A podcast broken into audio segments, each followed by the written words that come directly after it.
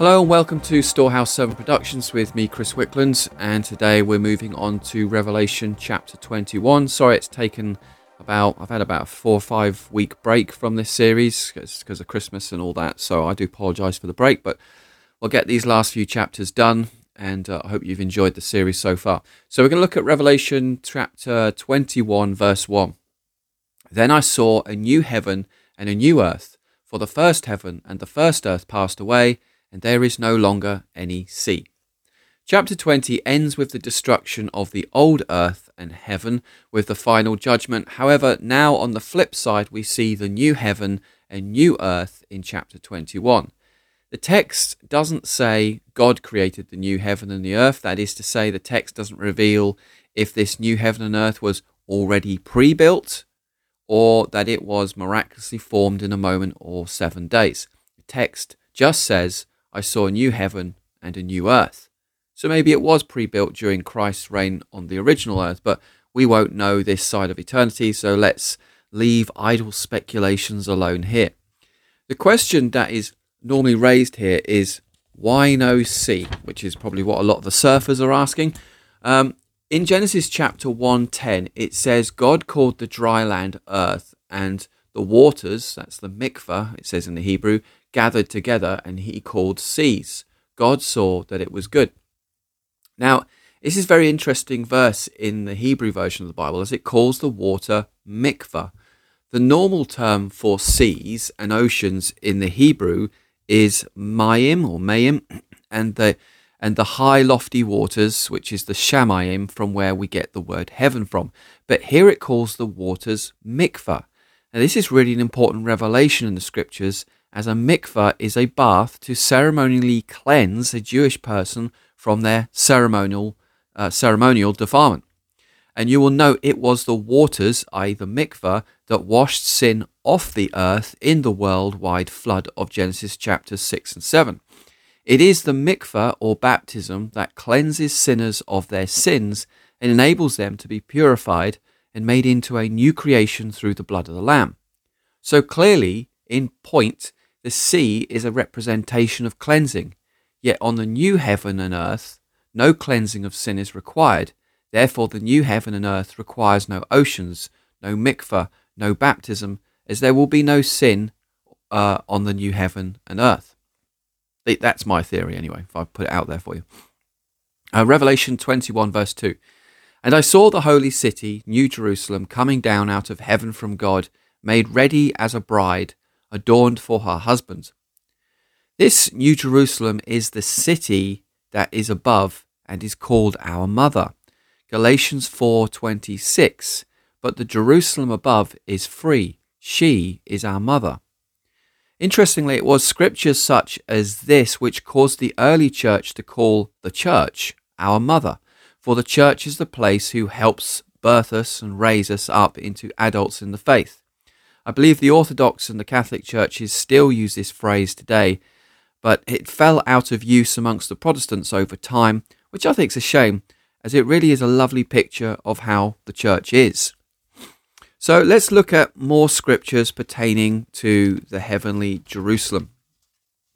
So Hebrews 11:10 says for he, that's Abraham, was looking for the city which has foundations whose architect and builder is God. Hebrews 11:16 but as it is they desire a better country that is a heavenly one. Therefore God is not ashamed to be called their God for he has prepared a city for them.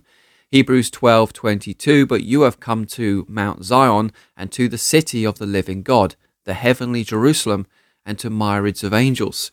Hebrews 13:14 for here we do not have a lasting city but we are seeking the city which is to come so let's go back to our first verse here in Revelation.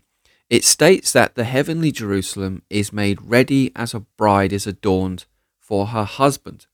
Now, this links to Revelation 21, verses 9 and 10. Then one of the seven angels, who had the seven bowls full of the seven last plagues, came and spoke with me, saying, Come here, and I will show you the bride, the wife of the Lamb. And he carried me away in the Spirit to a great and high mountain and showed me the holy city, Jerusalem, coming down out of heaven. So most people are probably wondering how can a city be a bride? At least I am. Well, it's because each gemstone that makes up the city walls is representative uh, of a member of Christ's body. Or yeah, yeah.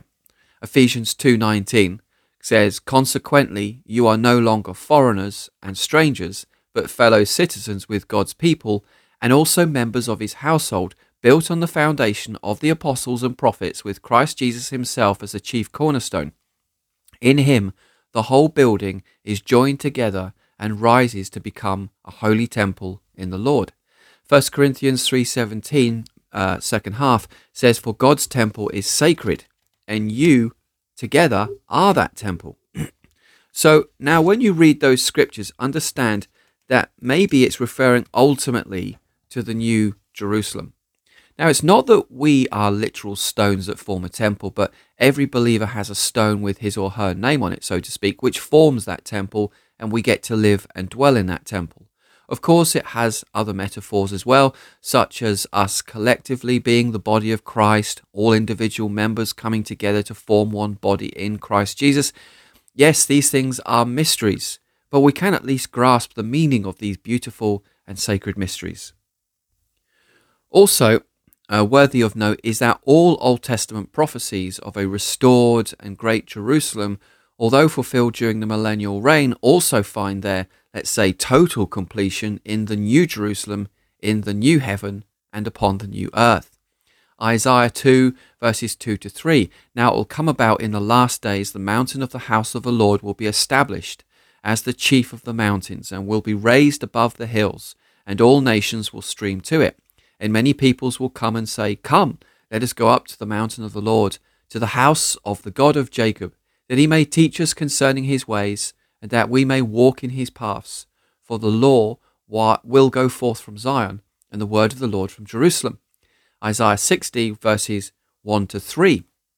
Arise and shine, for your light has come, and the glory of the Lord has risen upon you. For behold, darkness will cover the earth, and deep darkness the peoples.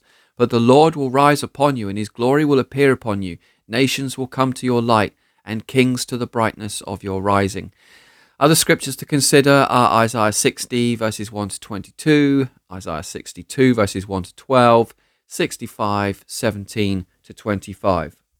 Obviously, their primary meaning is to do with Jerusalem being restored during the reign, the millennial reign of the Messiah on the earth, but maybe it could have also an, an additional eschatological fulfillment in the future city of Zion, which is the New Jerusalem. Uh, okay, Revelation 21, verse 3, and it says, I heard a loud voice from the throne saying, Behold, the tabernacle of God is among men, and he will dwell among them, and they shall be his people, and God himself shall be among them. And here we have not the partial fulfillment, but the complete fulfillment of these passages. Isaiah 7:14 Therefore the Lord himself will give you a sign the virgin will conceive and give birth to a son and will call him Emmanuel. The term Emmanuel means God with us. Through Christ God was with mankind, but through the tabernacle of God he now again literally dwells with us, but not just for 33 years uh, through Christ, but now all eternity. Another scripture that links up here is John 1:14, and the word became flesh and tabernacled amongst us. Obviously the key word here is tabernacle and Emmanuel, God with us and tabernacled. so even Christ upon the earth was himself a shadow and a type of the ultimate plan of God, where God would literally dwell and tabernacle with man upon a new earth within a new Jerusalem. As it clearly states at the end of Revelation 21, verse 3, and God Himself will be among them. That's referring to God the Father. Now, Jesus, who claimed to be the temple, uh, see John 2.19, or a tabernacle, uh, no, sorry, a temple, is a living shadow of the ultimate temple of God that will come at the end of the millennial rule and age where God makes all things new and reveals himself fully and lives with us fully forever. I love I love all this typology. I love that there's there's riddles within riddles, there's wheels within wheels, mysteries within mysteries in the text of Scripture. It's just so beautiful. The more you look, the more mysteries come to light. I love it. It's just amazing. Revelation 21, verse 4 says, He will wipe away every tear from their eyes, and there will no longer be any death. There will no longer be any mourning or crying or pain. The first things have passed away. Now that God has restored paradise in its completeness, joy now pervades the people of God. In this place, there is no pain or sorrow at all. Therefore, all tears and sadness are wiped away, for the way of suffering and all that it teaches has now passed away and is no longer required. The Old Testament also has some prophecies and promises that God and his people would dwell together. Isaiah 7:14 says therefore the Lord himself will give you a sign behold the virgin shall conceive and bear a son and shall call his name Emmanuel. I know I've just read that. Uh, but this scripture came to pass with the birth of Christ yet is ultimately fulfilled when Jesus returns and in the new heaven and in the new earth. In John 1:14 it states, "And the Word became flesh and dwelt amongst us, and we have seen His glory, glory of the only Son from the Father, full of grace and truth." Now, where it states that the Word dwelt amongst us, the Greek states He tabernacled, literally dwelt, lived, habitually dwelt with His people. Again, this is ultimately fulfilled when Jesus returns, and also in the new heaven and the new earth. Now, some say that paradise is restored. Uh, the one the, that paradise in the garden is being restored. So a lot of people say, you know, uh, when when the New Jerusalem comes at the end of the age, it's God restoring the paradise that we had with God in the Garden of Eden. But the new heaven and earth, I think personally, goes way beyond a restoration, um, as this time God doesn't just come in the cool of the day, but now in the New Jerusalem we will be with Him, and He will be with us every moment of every day. Therefore, from this we can see why all sadness and tears shall pass away at the end of the age. Only joy and jubilation will be the everyday emotion. Isn't this good news? Isn't this wonderful? You know, life can be really difficult for Christians at times. And sometimes I think it's good to encourage one another with these words it's good to look forward to the hope that we have that is yet to come. Now, I appreciate that might not help you in the moment now, but knowing that what you're going through now is not meaningless, but actually there's a hope and a purpose for us, even beyond the grave, that it should give us some at least strength of hope to endure the trials and tribulations that we go through now, knowing the great reward which lies ahead of us. Anyway, that will do us for today. God bless you, and I'll speak to you again soon. Bye bye.